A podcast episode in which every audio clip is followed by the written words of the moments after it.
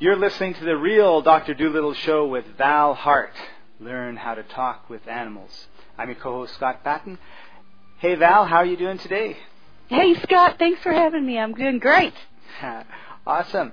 So we're starting our brand new show. I'm really excited. It's our first episode. This is the premiere, and uh, you've been called the real Dr. Doolittle.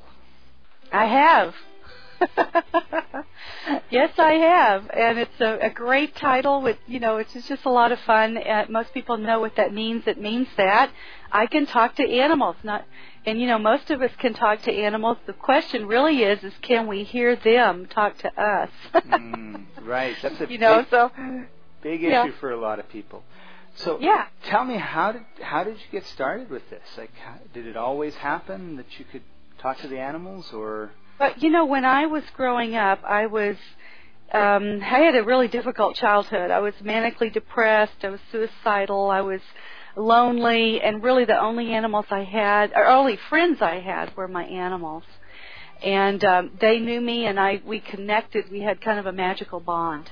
And uh my in fact my horse uh, that I got when I was a teenager, uh, I fell in love with horses when I was just 5 years old um, but uh, yeah, my uh, my grandfather, who was a cowboy, um, in fact, I've got uh, some great pictures of him. You know, he was born in the 18, 1880 something, and wow. uh, yeah. Anyway, he he uh, he heard that I loved horses, and so he found me my first horse, which is a Welsh pony named Maisie.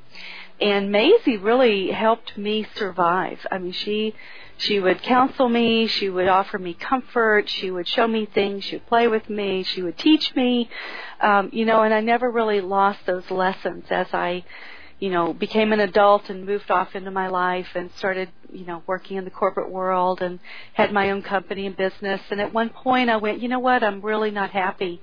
This isn't fulfilling my purpose, you know, my, this isn't making me, um, feel my joy, you know, uh, uh, with my passion and my doesn't doesn't make my heart sing, you know. right? So yeah, so I started thinking about well, what would make my heart sing? And the one of the things that always always saved me was my connection and love for animals and Mm. You know and as a child i know that i could hear them and i understood them and they understood me. And um so i started doing self improvement work and learning meditation techniques and things like neuro neurolinguistic programming and um a number of other wonderful tools for going within and healing and sorting things out for ourselves and and um accessing other uh, information. And it was really really cool. So what happened in the um the early 90s uh 91 92 uh 1991 92 um is that I started being able to hear and feel my animals even more more strongly Hmm. and it was so neat. I, one of the things I tried was um, my cats. Uh, my husband and I would go off on little trips and jaunts or little vacations, or you know, our schedule would change. We'd take a three-day weekend or something, and our cats, we would always put them inside and have someone come in check on them. And um, when we would get home, the cats would be basket cases, you know, they would be so upset. They would just be frantic. They would be pissed off. And, and believe me, my older cat Peach could hold a grudge for weeks. um, so you know, she she would uh, let me know that how unhappy she was that what you know that we had left her, you know, for those two days or whatever it was. And so I started working with them. And um, what I learned was when I did a process it, to of, of tuning in which I teach people. Uh, it's just my delight and joy to teach people how to do this. Um, you tune in and listen and share the information and let them tell you their concerns, their feelings about it. They can ask us questions, you know, and, and then we have a meeting of the minds and a meeting of the hearts and, and all is well. And literally that's what happened. Our next trip, uh, when we got home, it was such a night and day difference. It was just amazing. Wow. That, you, So- when you're talking about that story, you reminded me of a IMAX movie that I saw. And it was um, uh, Animals of the Sea. Oh. And they interviewed this uh, fellow who who was swimming. He swim. He swam in the ocean, and I think he was a marine biologist or whatever. And he was studying. And I'm trying to think if it was a I think it was a whale, but Mhm. because it was a, it was very, but I don't like a killer whale or something like that. But it might not. It might have been a, just a. It wasn't a porpoise, but it was like it was basically what happened was the whale would dance. It would be just floating in the water, almost Mhm. standing up, and Mm. he'd be floating beside it, and they would be just sort of uh, turning and and and you watched it, and they it you like this was a dance, right? Mhm. and mhm. they interviewed the the fellow and and you know they they would intersperse him with the whale and and and uh, the dance and then him talking and he said yeah Wow. he says, it took me you know three or four months to get the relationship with the whale and go out there and dance with him and her I don't know which one it was and uh-huh. um and he said and then I had to go home for two months Okay. and when I came back she or he ignored me for like weeks Uh-huh. was, yeah, was obviously very upset that uh, Oh yeah. that you know he hadn't seen me and and and you know and I'm sure that all he did was just pack up his stuff and leave, right? He Right, come right. and communicate or, or anything, and, and it was it was very interesting because like he was you know the whale was really upset. Took me Yeah. a long time to you know get him to forgive me. Right. But we're right. okay now, right? And, and you could see he didn't understand at all. Right? No, no, no. Well, no one told him. No all of a told him. sudden, here's you know, here's what I got with my cats. It's like all of a sudden their routine was disrupted. There's a stranger coming in their house. They don't know if me and my husband had died and would ne- they'd never see us again. They didn't know if they would never get out of this house. They might die here. You know, because Mhm. if if no one came and we never came back, what would happen to them? Um, you know, and they were lonely and frustrated and also scared one of the biggest things is that they were just literally scared Yeah. uh, because their world had changed. And you know, it's, it's like talking to. Uh, uh, what would you do I mean, if you had a child, you know, and just all of a sudden didn't come home that day, and some stranger comes in, and you didn't speak the same language, so they couldn't ask questions, right, or Yeah. find out what was going on. And it, that's really the the key of it. You know, it's so that's that's what we're we're here to talk about, and that's why I really wanted to let's do these shows, is to help people understand their animals' unique and wonderful viewpoints, and and their wisdom and their joy, and to help help experience that magical bond, you know, that heart bond and connection that we have with our animals, Yeah. uh, which makes a huge huge difference. Oh my gosh.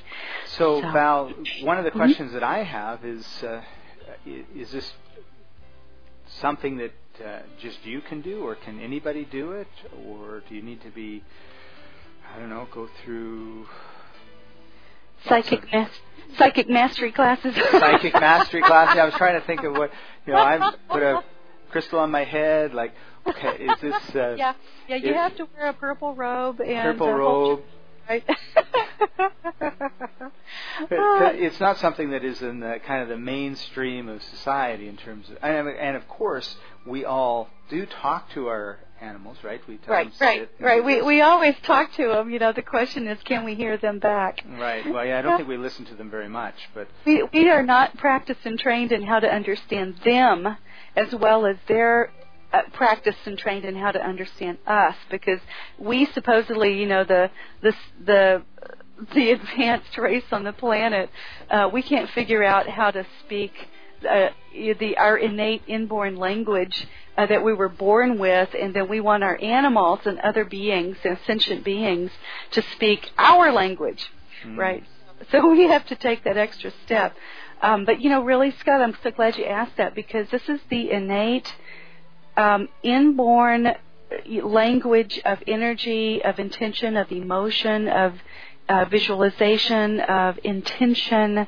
Um, this is what I call telepathy, which is what this works on. Animal communication, talking to the animals is all about telepathy, which is, don't be, you know, it's no scary term. It just means that you can feel somebody else over a distance. And we all do that. I mean, you can look at your, you know, loved one across the room or a stranger, uh, you know, in the cafe or in the subway or whatever. Um, or just look at your animal and you know, you get a feeling there is something there that you can pick up on and know about that that uh, being. And so, uh, yeah, I wanted. You said you grew up in a rural area, so were I you, did, yeah. Were you on a farm? Um, I lived uh, outside of Austin, Texas, and um, we lived um, on uh, in the Lake Travis area, which you know, um, lake very hilly um, area. So uh, when we first, when my family first moved there, um, and I'm an only child, by the way, so I didn't have siblings to grow up with. It was Mm. just me and my mom and dad who were very busy and both had jobs and stuff. So, um, but there weren't any other children. I think there were maybe five other families on the whole lake when we moved out there. Of course, you know there's thousands and thousands and thousands now, um, but back then there just there weren't anybody else around my age or even close to my age that I could play with. So, um, it so it became my animals. My animals became my teachers. My you know, in some ways my parents uh, because they helped raise me. You know, they helped teach me things that are important. Um, you know, What uh, what animals did you have there? Ah, uh, well, um, I I had a lot of animals. Um, my dad raised pigs at one point. Wow. Uh, yeah, we had chickens, we had rabbits, we had goats. Um, we had I had a guinea pig. I even had mice at one point. I had a bird. We had cats and dogs, of course. Um, had a fish. Uh, Lord, I, I think I'm running out of, animals, so, but you so did they all have different accents? Did they talk differently? You know what they do? They do. It's so much fun. Um, different animals feel and sound different because they're all different. They're all unique. And when I hear them, and by the way, let me just clarify th- this. When we pick up information from someone else energetically, and, and remember that spoken language and written language is actually an energetic transference of information, but we can also access information energetically you know, without spoken or written language. Um, so, you know, that that's that's about I think it's eighty percent, eighty five percent of all communication is actually the energy on it. hmm Is that uh, you, have you heard that? Well, I've heard that seven percent of our communication is our words. Right. And then about thirty-eight percent is the tones and the pauses and. Right. Uh, that's the- energy. You know, that's Yeah. intention. That's that's uh, impression. That's emotions. That's feelings. That's concepts. That's consciousness. hmm you know, that we're sharing with each other. Seven percent is the spoken language of the written words. Yeah. And so we rely on that an awful lot, which is why, of course, we don't understand anybody. That's right. But I, the, the reason that I asked you if um, you if you lived on a farm is that both my parents grew up on farms, oh, okay. and uh, my my mom had three brothers, and when my dad was so and and I've been on those farms, and they're still out in the middle of nowhere. You know, Mhm. basically there was, you know, I can see them growing up is that they were just amongst themselves, and you know, the neighbor was down the road, you know, t- a m- half a mile or a mile, so maybe they would see them from time to Mhm. time. And, Right. Um, and I know what that I, I have a, a sense of what that uh, isolation and loneliness w- might have been for you because when Right. I took my sons out when they were young to the farm, uh, one of the one of the farmer one of the neighbors found when he found out there was two kids almost his daughter's age, he did everything he could to get his daughter over and my sons over so that they could play because she had never had anybody to play with except you know going to school and it was summertime so and I and to this day you know it's like 10 15 years ago to this day he still talks about how great it was having the kids over and you know they would Mhm. ride the horses and play and and all, and how Right. much because he just knew how much his daughter got out of it like we we knew like and we made a point of inviting her and and including her in anything that we did right so Mhm. uh, but you know you could just you could really tell that uh, you know that she didn't get a lot of contact with people, and and it was great that she she could at that time. But anyway, Mm-hmm. when my dad was uh, dating my mom, he was over at the farm one day, and he says, you know, I got there, and I don't know, we had lunch, and we're sitting around in the afternoon, and and nobody's talking, right? I mean, it's Mhm. quiet, right? Right, and then, right. And then uh, one of the brothers gets up, puts his coat on, starts to go, and then the next one gets up, and the next one gets up. And finally, my mom says, "Well, come on," and my Uh-huh. dad's like, "Wh- "Where are we going?" And she's, Uh. "We're going here, silly." Like you know, like he hasn't Yeah, been like- paying attention, right? Uh huh. Right, right. And he didn't get the like- memo. He didn't get the memo. He says, "I says nobody from the, the whole time uh, that I was there, talked about it, well, said anything, but talked about they were going to go do this, right? But they all got up like they all knew exactly what was going on. And he says, I felt Yeah. really, and it, and that story just always has kind of sat with me because I really think that because they were together all the time, because they were all alone, there was no TV, no radio, none of that sort of stuff, uh, that they communicated. Tele- I really believe they communicated telepathically, and they didn't even Yes. realize it, right? Yes. Because my yes, mom was absolutely. like, my mom was like, what, you know, come on, like we're obviously we're going here, like Uh huh. and my dad, he like he's feeling like an idiot because they obviously know and they haven't and they haven't communicated. And I just think that's a great little story about That's wonderful. how you can communicate directly, right? Yeah, and you know that that's also my point too. It's beautifully said. Thank you, Scott, for that great story. Is that we're communicating with others all the time. Mm-hmm. If we're paying attention, if we take some time to actually feel what we're feeling and acknowledge what we're receiving from others, then it's a, it's almost like a magical world opens up. You know, I mean, the story of Dr. Doolittle has been around for how long now? A long Yeah. time. Hundred Um, years probably. Uh, at least, yeah. And you know, and the the point is that we're all connected. We can all hear and feel the wisdom of others. Um, and you know, one of the things I say is to um, to let your animals help you reconnect to all of life. Mm. Um, yeah, because you know they can teach us so much. Um, if we learn to listen to them, understand their wisdom, they can help us heal, help us reconnect. You know, animals think that we are we are the most dense and problematic species on the planet um, because we are disconnected. We have forgotten how to listen. We've lost our roots. You know, we're our, our that human animal body mind connection um, isn't there just because we've gone all mental, you know, and we're not feeling anymore. We're not connected at our heart. Um, and so, you know, in my work, I, I say that animals teach us how to be better humans. Mm. Cool. You know, yeah. it's yeah. That's. I think you're uh, you're right on there. It, it's interesting, kind of hearing it from the uh, from the other other side, right? From- from a different animals direction, say, right? you know, they're not too impressed with us. no, they're not. No, they're not. You know, uh, most animals they think and they've learned. You know, they try to communicate with us, um, and when we can't hear them, like like your father, you know, with the, that family, yeah. um, it, it's like.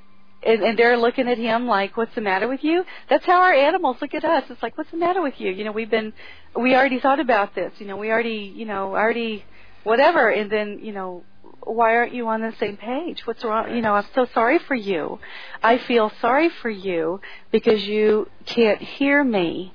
There must be something wrong, you know, with you, and and so you deserve my pity and my compassion, and I'm going to try to help you as best I can. Right. You know, and then and then you've got our, our poor animals. You know, they're like they're getting very basic in their communication, and they're you know, uh, like for instance, the dog wants to go outside and he comes to you, sits in front of you, whines, touches your paw, runs to the door, hoping that you're watching, runs back, runs to the door, bark, bark, you know, hello, hello. Yeah. Uh, are you listening? Uh, Can, can you understand this? Let me make it basic sign language. Maybe you poor, you know, dense human can understand me now. Um, but that's, you know, what's what they have to do uh, to get our attention sometimes. Like they're our nurse, in, and I- we just don't know we're in a nursing home, right? Oh, we we just didn't know. Uh, but you know, they think that we need a lot of help, and you know, the truth is, we, they're right. Yeah. we Well- do need a lot of help. I saw a movie the other day, and when you talked about, you know, what, what the animals think of us, the movie was called District Nine, hmm and it's a story of a, a spaceship that comes, and uh, the and and basically the, the humans put them into a ghetto, and they don't. Ah, yes. They, they they're afraid of them. They're this. They're that. They don't try to communicate with them or anything else, right? Right. And and you know, it's it's kind of an idiotic position because this group that came from another planet had a spaceship, right? Mhm. Mhm. So obviously they're very technologically advanced, but they're not being Yeah. treated like they are. They're being, you know, dissected and they're this and they're that, and and uh, they're trying to take the the um, take the technology and and all the rest of it, and really, uh, and of course it's a story on apartheid and and, and P- Outsiders and everything else. I mean, there's a lot of allegories, but Right. the at the end, the um, one of the aliens gets back to the spaceship and takes the spaceship home, right? And, Mhm, it's- mhm. and and of course he's going to come back to get the rest of his people. Yeah. you know, Yeah. he says it's going to take three years or whatever. And, Right. And it's like, how stupid are we, right? Uh-huh, Like, right. The guy's going to come back with like a billion spaceships. They've got, Yeah. you know, they, we already know they got guns and stuff that can blow us apart, and it's Right, like they're going to be saying, "Oh, thank you very much for the way you treated our people. Yeah, Here's your yeah, reward, yeah. right?" Right, right, and, right. You know, and but at the beginning of the of the beginning of the movie, it's all the human perspective, and these are stupid. They call them prawns, you know, because Mhm. they're insectoid type, uh, and Mhm. they, their babies look like prawns, and Right. and there's you know, and you just and they're and they're you know they're rummaging. They look like they're rummaging through garbage, right? Yeah. Well, when in fact what they are is they're looking for something they lost, right. and when they get it, they're able to actually restart up their their. Uh, it took them 20 years to accumulate enough of this stuff to be able to start their engines up and leave. Right. Right. Right. You know, right. so we're thinking, well, look at these. You know, they're they're brutal, they're animalistic, they're this, they're that. Well, you know, that's they they have their culture, and we're interpreting it. And then halfway through, it switches to because the main character, who's human, is in, is uh, finds this liquid and it turns him into one of them slowly, right? So he's Yeah. he all of a sudden he's no longer being treated like a human; he's being treated like they are, and Right. in danger and everything else. And he's starting to see from their perspective.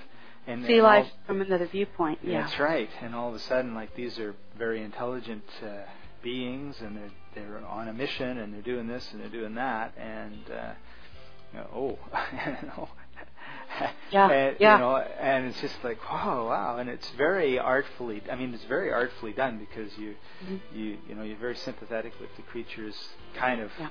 Uh, Yeah. Yeah. you know. Well, and you know, you think about it. We do. We put our animals in cages. We treat them like not even second-class citizens, right? Yeah. We don't. We don't talk to them. We don't ask them what they need or what they want. When when we have a problem with an animal, typically we either try to beat it into submission or we, you know, uh, yank on try- the leash.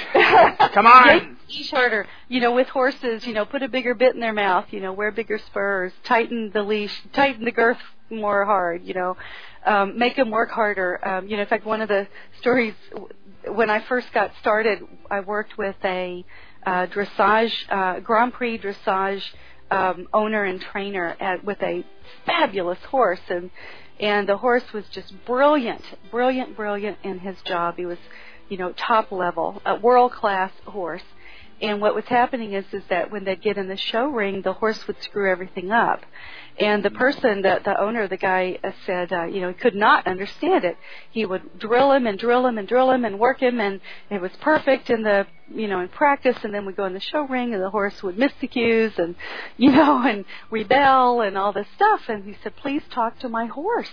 And I, so I said, sure, okay. And so I talked to the horse, and the horse said, I'm so angry with my human for drilling me needlessly on all of this stuff, you know, that I already know and am performing perfectly. Um, he's, uh, you know, uh, a bit rough with me. He's, you know, uh, he's not listening to me, and I'm, I want an apology, and I want him to acknowledge that, you know, he, this is not working for me and uh, and it was really cool because I mean more to the story, but uh, the guy got a little upset about that. He wanted me, cause I want, you know, the horse uh, through me said that he wanted an apology, and the you know it's got a little kind of an arrogant, arrogant Yeah. horseman. You know, it's like apologize to my horse, and so he gave a you know off the cuff kind of oh okay I'm sorry like like uh, yeah yeah yeah big deal whatever okay um, and the horse literally turned his backside to us, swished his tail, and it's like you could see him cross his arms, going, "Nope, that is not good enough. You did not get my message. I ain't playing."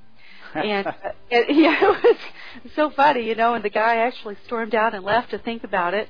And when he came back, he said, "You know what? You're right on every account. That's exactly what I have been doing. I got it, and I'm truly sorry. We won't do that again." And um, and and so they went out and they won their competition. Wow. Um, Yeah, you know, so you know, it, it took listening to the animal for the animal to say, "You're treating me like you know like an alien. You're not Yeah. considering my viewpoint. You don't understand that I am a sentient, wise, intelligent being with a lot of wisdom, with things to say. You know, uh, if things hurt me or don't feel good or are confusing." Um, or I've been wounded, right? Or, or I, I need some more help you need to hear me. You know, don't just Mhm. make it worse or harder or or or you know or something like that because that's when we that's when our animals lose their lives. It's when you know we sell them, we get rid of them. That's when they wind up on the streets, and millions and millions of animals, you know, lose their lives every year. Um, it's just because no one took the time to listen to them, to to treat them like they have a thought in their head. And believe me, they've got lots of thoughts. I'm sure they do. yes, they Uh, do. They have a lot of thoughts. Um, learning Well, Well, Val, we've come to uh, we've really come to the end of our uh, our time Oh, for our first show, and it I mean it's just flown by. It's hard to believe that uh, 25 minutes has gone by. I know, I know. It's just a, it's, it's learning animal communication is such an exciting journey into the self, the nature of reality of our world, and it's a behind the scenes look at the incredibly complex interconnections between all of us. So I'm really delighted to be able to bring this information to you and talk about this sort of thing. So thanks, Scott. So, Val, if somebody wanted to know more about communicating with their pets or their animals, uh, where could Yeah. they go? Well, go to my website, valheart.com, www.valheart.com. Um, I have free expert animal communication tips, and while you're there, you can check out the Valheart method of learning to communicate with animals that starts with a free CD called Discover Five Secrets About Animal Communication. Awesome. That sounds really exciting. Cool. So, uh, everybody, I want to thank you very much for joining us, and uh, we're going to be coming every week with more and more uh, great information about communicating with animals, some stories, and uh, hopefully lots of fun. So, Absolutely. uh, and if you want to uh, head over to Val, you also have a blog, right? Uh, I do. I do. Um, it's um, uh oh. valheart.com forward slash blog. And uh, That'll work. That'll work. And uh, you, yeah, so make sure you read read uh, Val's blog and uh, leave some comments. Let us know what you thought of the show, and uh, if you have any questions, we'll certainly be delighted to take uh, take questions from you and and answer them to the best of our abilities. Absolutely. Looking forward to it. So see you all next time, everybody. You've been listening Okay. to the Real Doctor Doolittle show with Val Heart. Learn how to talk with animals. See you next time. Bye bye. Thanks, everybody. Bye bye.